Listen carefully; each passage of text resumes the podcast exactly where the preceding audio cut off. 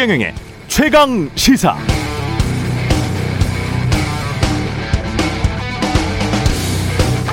네, 바이든 대통령이 밝힌 한국 대기업들의 미국 신규 투자는 250억 달러, 미국 일자리 창출에 도움이 됐다고 치하했습니다. 우리는 동맹 우방으로서 한국군 55만 명에 대한 완전 백신 접종을 약속받았고 한국군의 미사일 개발을 제안해온 한미 미사일 지침이 42년 만에 폐지됐죠. 관련 기사에서 조선 비즈는 이로써 한국이 미사일 주권을 온전히 회복하게 됐다고 평가했습니다.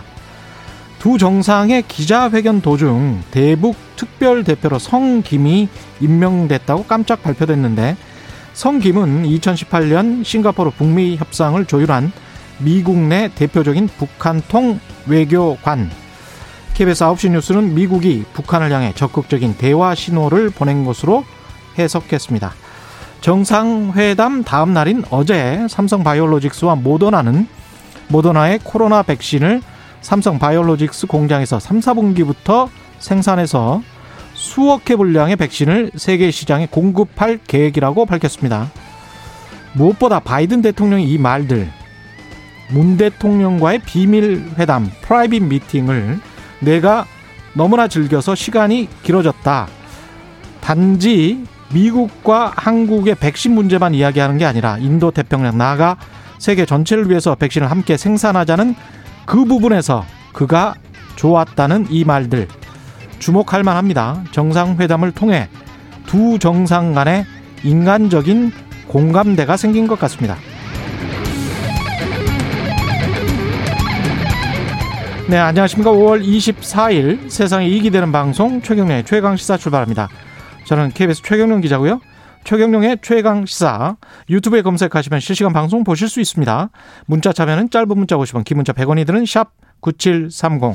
무료인 콩 어플에도 의견 보내주시기 바랍니다. 오늘 1부에서는 최근 관평을 비롯해서 논란이 되고 있는 세종시 특별공급 아파트 문제 무엇이 문제인지 참여연대 김남근 정책위원과 짚어보고요. 2부에서는 막 내린 한미 정상회담의 성과와 과제 정세현 민주평통 수석 부의장과 함께 이야기 나눠보겠습니다.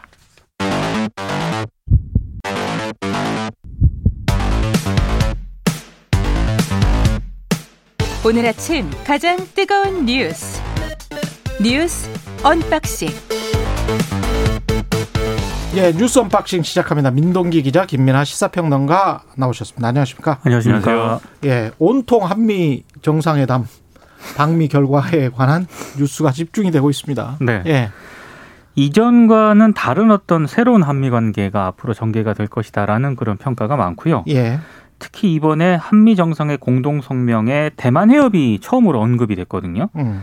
어, 일단 미일 정상회담 때와 같이 직접적인 중국 공격은 자제를 했습니다만 일단 어, 이번에 그 대만 해협을 언급을 하면서 미국의 요구, 요구를 일정 정도 받아들이면서 음. 중국에 대한 어떤 직접 공격으로는 비치지 않도록 우리 정부가 상당히 미국과 절충점을 찾은 것으로 보인다 이런 평가가 좀 많습니다. 중국이라는 단어는 안 나왔죠. 아예 안 나왔습니다. 지난번에 미일 정상회담에서도 중국이라는 단어가 안 나왔습니다. 그렇습니다. 그러면서 근데 이제 이게 중국에 관한 내용이구나. 이렇게는 누구나 보면 인식할 수 있게 했는데 이거 중- 똑같은 방식인 거죠, 지금. 그렇죠. 그렇죠. 똑같은 방식인데 다만 톤에 약간 차이가 있어서 이제 그렇게 음. 얘기를 하는 건데 사실 이게 미일 정상회담이 없는 상태에서 우리가 이제 대만 해협을 이 언급을 했다든지 음. 남중국해 문제를 이제 공동 성명에 넣었다든지 이런 것들은 중국이 굉장히 강하게 반발을 했었을 겁니다. 근데 미일 정상회담에서 미일 정상회담에서 일단 쉽게 말하면 예방 주사를 맞은 거예요.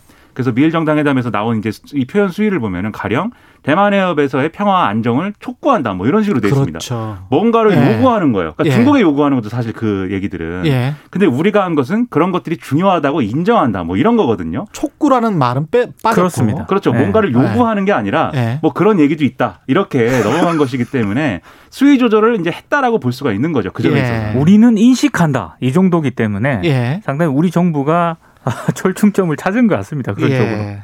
예, 중국의 상황을 또 면밀히 관찰해야 되는 한국의 입장이니까 네. 대북 문제 같은 경우는 어떻습니까? 아, 참 중국 반응, 중국 반응이 궁금하네요. 이게 두 가지 반응이 나옵니다. 예. 하나는 이제 강한 유감, 이건 내정 간섭이다. 예. 그러니까 강한 유감을 표시하는 반응이 하나 있었고요. 음. 그리고 이제 관영 글로벌 타임스라는 그 매체가 있거든요. 예. 이쪽에서 내놓은 반응은 좀 다릅니다. 왜냐하면 문재인 대통령이 넘지 말아야 할 선을 지키는 동시에 예. 원하는 것을 얻어냈다. 그러니까 예. 나름대로 절충점을 잘 찾았다. 이렇게 좀 평가를 하기도 했습니다. 그러니까 이게 관영 언론들의 이제 표현 중에 이제 일부분인 건데 예. 지금 말씀하신 이제 뭐 중국은 어, 사실 다 관영 언론이에요. 그렇죠, 맞습니다.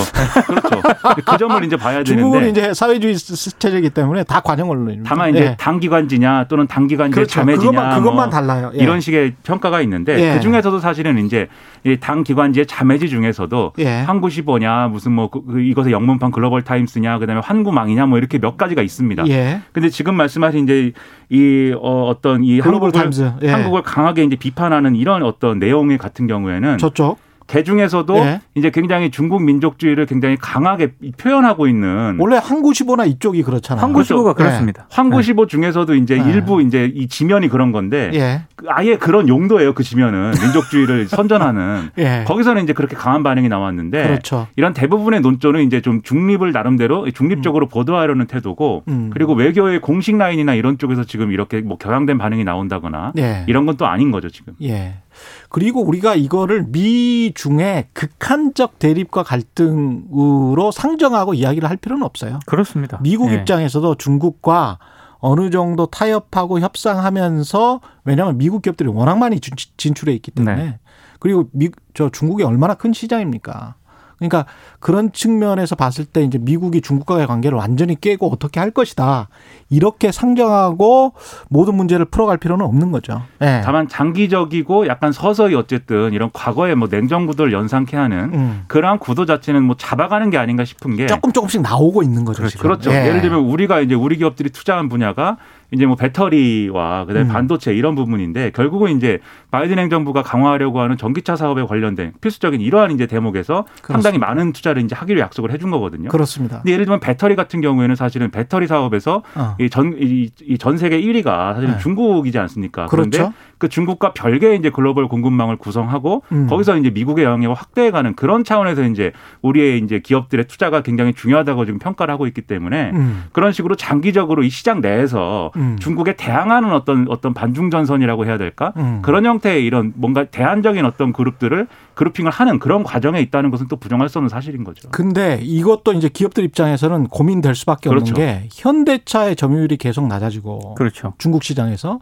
삼성의 휴대폰 시장도 다 마찬가지입니다. 거기다 이제 배터리 같은 경우는 노골적으로 한국 기업들 특히 이제 어, 박근혜 전 대통령 때 그 사드 직전에도 그랬습니다만은 사드 직후에는 뭐 말할 것도 없고요. 사드 배치 직후에는 사드 직전에도 사실은 배터리 관해서 그 상당히 강력하게 중국 쪽 배터리만 쓰는 쪽에 아주 이상한 규제를 해놨었거든요. 네. 중국 측이. 그래서 중국이 이런 상황을 그냥 스스로 불러온 측면도 있어요. 그래서 일각에서는 예. 지금 미국과 한미 관계가 그동안 안보 협력에 굉장히 집중이 돼 있었는데 예. 이제는 뭐 경제라든가 기술이라든가 이런 경쟁에서 미중 간의 갈등이 지금 진행되고 있잖아요. 예. 여기서 미국 쪽으로 살짝 한 발짝 더 발걸음을 내디뎠다. 이렇게 예. 평가하는 쪽도 있습니다. 우리는 뭐 이익이 되는 쪽으로 살짝 살짝 이렇게 사이드 또 스텝 밟아가면서 사실 명분에 있어서도 트럼프 행정부랑 바이든 행정부 다르기 때문에 그렇죠. 예. 바이든 행정부는 어쨌든 명분으로 접근하고 있으니까 예. 이걸 또 트럼프 행정부처럼 누구 편이냐 이게 아니라 그렇죠. 명분에 대해서 얘기를 해야 되기 때문에 그렇습니다. 완전히 거부하기 어려운 부분도 우린 있습니다. 국익만 잘 관철시키면 될 것 같습니다. 예. 뭐 중국이 미국에 대해서 보호무역 자꾸 이 관세 이야기하는데 트럼프 행정부 때는 네. 근데 사실은 중국도 그런 보호무역이랄지 이상한 관세 비슷한 것들 이런 것들을 아주 교묘하게 해왔죠. 지적재산권 문제도 좀 아우 중국의. 패권주의도 장난 아닙니다. 그렇죠. 네. 예. 대북 문제 관련해서는 어떻습니까? 일단 싱가포르 공동 성명뿐만 아니라 판문점 선언까지 수용을 했고요. 음. 예. 남북 관계 독자성도 일정 부분 인정한 것은 큰 성과로 일단 평가가 되고 있습니다. 예. 특히 한미 양국이요. 이 북한을 존중하겠다는 뜻을 분명히 밝힌 것으로 해석되는 부분이 있는데 공동 성명에 북한 노스 코리아가 아니고요. 조선민주주의 인민공화국이라는 정식 국호를 명기를 했습니다. DPRK 그렇습니다. 예. 그러니까 대단히 북쪽 입장에서는 이건 긍정적으로 평가할 수 있는 그런 대목입니다. 아 이제까지 North Korea라고 계속했나 보죠. North Korea라고 했거든요. 아 근데 이제 DPRK로 명기 정식 국호를 해줬다, 국호를 불러줬다. 한 것은 상당히 좀 진전된 것으로 보이고요. 근데 그럼에도 불구하고 북한이 요구를 한 것은 뭐 제재 완화라든가 대북 적대시 정책 철회와 같은 그런 방안이었거든요. 예, 이게 뭐 구체적으로 언급이 안 됐기 때문에 예. 당장 뭐 북한이라든가 김정은 위원장이 호응할 가능성은 낮다라는 전망도 나오고 있습니다. 그러니까 이게 성김 대사를 임명을 하고 음. 이런 것들은 어쨌든 대화의 이제 신호이다 이렇게 보이는데 그리고 지금 판문점 선언하고 싱가포르 선언을 기초를 해서 아무튼 앞으로 협상을 해 나가, 해나가겠다라는 것은 트럼프 행정부 때 했던 그러한 합의, 그러한 약속들의 기초 위에서 한다는 것이기 그렇죠. 때문에 뭔가 리셋된다. 처음부터 다시 얘기하자. 이건 이제 아닌 건 분명하죠. 근데 다만 역시 바이든 행정부는 뭔가 가치를 얘기하면서 이제 그 가치에 의거한 뭔가로 접근하고 있고, 있는 것이기 때문에 북한이 결국 종국에는 비핵화를 선택할 것인가에 대한 명확한 입장 이게 필요하다라고 바이든 대통령 얘기하고 있고 맞습니다. 또 하나 이제 북한의 인권과 관련돼서 계속해서 인권의 개선 이런 것들을 언급하고 있거든요. 근데 북한은 이 인권 개선에 대한 어떤 요구 이런 것들을 체제에 대한 어떤 공격으로 받아들이고 있기 때문에 계속 음. 결국은 이것은 또 한편에서는 뭔가 대화를 하자는 신호인 것처럼 보이지만 또 한편에서는 그럼에도 불구하고 트럼프 행정부 때와는 다른 그런 방식을 취할 수밖에 없다라는 걸 또 분명히 하고 있는 그런 대목인 겁니다. 미국 기자가 질문을 했을 때도 바이든 대통령이 분명히 그런 이야기를 했어요. 사실은 예, 북한이 뭔가 중요한 조치를 취하기 전에는 그렇죠. 하지 않겠다. 그 그러니까 뭔가 했죠. 뭐 전반적으로 확 대화를 한다거나 뭐 이런 거는 안 하겠다. 그러니까 기존 입장이랑 비슷해요. 하지만 뭐 먼저 우리가 가가지고 그 북한을 자극하거나 뭐 이런 또 입장도 아니에요. 그렇습니다. 굉장히 실용주의적인 접근이고, 네. 예, 함 인내하면서 그런데 너희들이 뭔가 해야 된다. 네. 예. 근데 그 기반은 싱가포르 회담 판문점 선- 선언이다. 요거는 또 괜찮은 그렇습니다. 예, 입장인 것 같고요. 네. 예. 백신 관련해서도 좀 짚어봐야죠. 백신은 일단 스와프보다는요. 예. 한미 글로벌 백신 파트너십 구축에 합의를 했고요. 일단 뭐 한국의 백신 제조 역량하고 미국의 백신 기술 원부자재 공급 능력을 결합을 해서 코로나19 백신의 생산 공급을 대폭 늘린다는 그런 합의입니다. 예. 특히 이제 삼성 바이오로직스가 모더나사와 코로나19 백신 국내 위탁 생산 계약을 맺기로 합의를 했는데 이게 해외에서 만든 백신 원액을 국내에서 완제품으로 충전 포장하는 방식이거든요. 예. 3분기부터 본격 생산해서 전 세계에 수억 회분을 공급을 하기로 했는데 음. 일각에서는 이 위탁 생산이 국내 공급 확대라든가 위탁 기업의 수익성 등에 얼마나 큰 시익으로, 실익으로 돌아올 수 있을 것인가 이게 좀 불명확하다 음. 이렇게 좀 평가를 하기도 하고 있고요. 음. 특히 기술 이전을 받지 못한 채 충전 포장만 하는 그런 방식인데 이것도 일정 부분 한계가 있는 것 아니냐라는 그런 평가를 하기도 합니다. 이게 이제 백신을 예를 들면 그냥 이제 우리가 뭐 이 보따리에 받아서 가져온다 이런 개념이면 보따리에 네, 그런 비유하자면 아 이게 예. 무슨 좀 50년대도 아니고 아니 저 보관이 힘들어요. 냉장 마이너스 20도 되는 보따리가 제가 있습니까? 이제 비유를 예. 문학적인 비유를 하자면 예. 그런 방식이면 사실은 그거에 대해서는 이견이 있다는 겁니다. 미국 내에서 분명히 예. 왜냐하면 어쨌든 간에 이 한국은 K 방역 이런 것들로 방역이 성공적으로 되고 있고 예. 뭐 우리 입장에서는 여러 가지 우려할 부분이 있지만요. 음. 그리고 백신을 지금 확보한 것도 그렇게 모자란 분량이 아니고 음. 오히려 인도라든지 그다음에 그 외에 이제 여러 가지 이제 좀 어려운 국가들을 먼저 나눠주기 위한 어떤 그런 것들이 필요한데 한국에 굳이 백신을 제공해야 될 이유가 뭐가 있느냐 이게 이제 미국 내 여론이라는 거거든요. 그래서 애초에 우리가 기대했던 백신을 좀 꼬어놓은 방식, 음. 백신 스와프라고 표현을 했지만 뭐 꼬어놓은 거죠 사실. 그 방식은 이제 좀 어려운 것이고 다만 그럼에도 불구하고 우리 입장을 좀 존중해주기 위해서 바이든 대통령이 이게 미군들하고 같이 뭐 이 훈련도 해야 되고 같이 작전 수행도 해야 되니까 한국군에 대해서는 백신을 줘야 되는 거 아니냐. 그래서 이제 한국군 장병들 55만 명에게 백신 접종을 하는 것은 내가 책임지겠다. 이 얘기로 이제 성의 표시를 한 거고요. 일종의 성의 표시입니다. 네, 나머지는 이제. 예. 나머지는 산업적인 협력인 건데 결국은 음. 그 산업적인 협력의 수준이 지금 이제 민 기자님 말씀하신 대로 기술 이전이 안 된 상태 이제 모더나 백신의 이제 위탁 생산이다. 음. 여기에 대해서 의료계라든지 뭐 일부 이제 좀 그런 쪽에서는 좀 부정적인 얘기를 하는 것 같아요. 음. 다만 이게 그런 측면도 있습니다. 어 이게 기술 이전에 애초에 좀 어려웠다고 보이고요. 왜냐하면 그렇죠. 특허나 이런 것들이 해주겠습니까? 예, 이게 신기술인데다가 예. 예를 들면 노바백스나 이런 이런 아스트라제네카 이런 백신의 경우에는 그게 신기술이 아니지 않습니까? 음. 노바백스는 단백질 재조합 기술이고 예. 아스트라제네카는 이제 그 벡터 기술이니까. 예. 근데 이제 지금 이 mRNA 백신이라는 건 신기술이고 관련 음. 특허 관계가 굉장히 복잡하다는 언론의 분석 이런 것들도 있어요. 그래서 예. 기술 이전을 해주고 싶어도 못 해주는 상황이다. 이런 평가도 나오고 음. 그리고 이제 지금 위탁 생산 이게 나머지 DP 그러니까 이게 포장만 하는 뭐 위탁 생산이다 이렇게 표현하고 있지만 사실 이것도 그냥 일반적인 수준의 기술 갖고는 안 되는 거거든요. 왜냐하면 어떤 무기온 처리나 이런 것들이 확실히 돼야 되고 그리고 일정 정도 수준을 이제 똑같이 유지해야 되는 이런 생산 능력이 필요합니다. 왜냐하면 우리가 백신 접종할 때 보면 쥐어짜는 주사기 뭐 이거 얘기할 그렇죠. 때 예. 예, 최소 잔량 주사기 얘기할 때 보면은 다섯 번을 놓을 수 있는 거냐 여섯 번을 놓을 수 있는 거냐 남는 양이 얼마냐까지 우리가 재잖아요. 음. 그러려면 상당히 고도의 공정 기술이 필요한 부분이기도 하기 때문에 그 점에 있어서 뭔가 앞으로의 이제 어떤 뭐 어, 협력의 어, 협력을 또 늘릴 가능성 그래서 종국적으로는 좀 더 이 진전된 기술 이전을 받을 가능성까지 이제 예상할 수 있는 대목이어서 이게 또 논란이 있겠지만 성과가 없는 건 아니다 이렇게 좀 보입니다. 저는 굉장히 좀 운이 좋았다고 생각해요. 그렇죠. 만약에 화이자나 존슨앤존슨 같은 회사만 백신을 개발을 하고 네. 모더나처럼 이 벤처기업이거든요. 생긴 지 한 10년밖에 안 됐고 음. 다른 기업들은 100년, 150년 된 기업들이에요.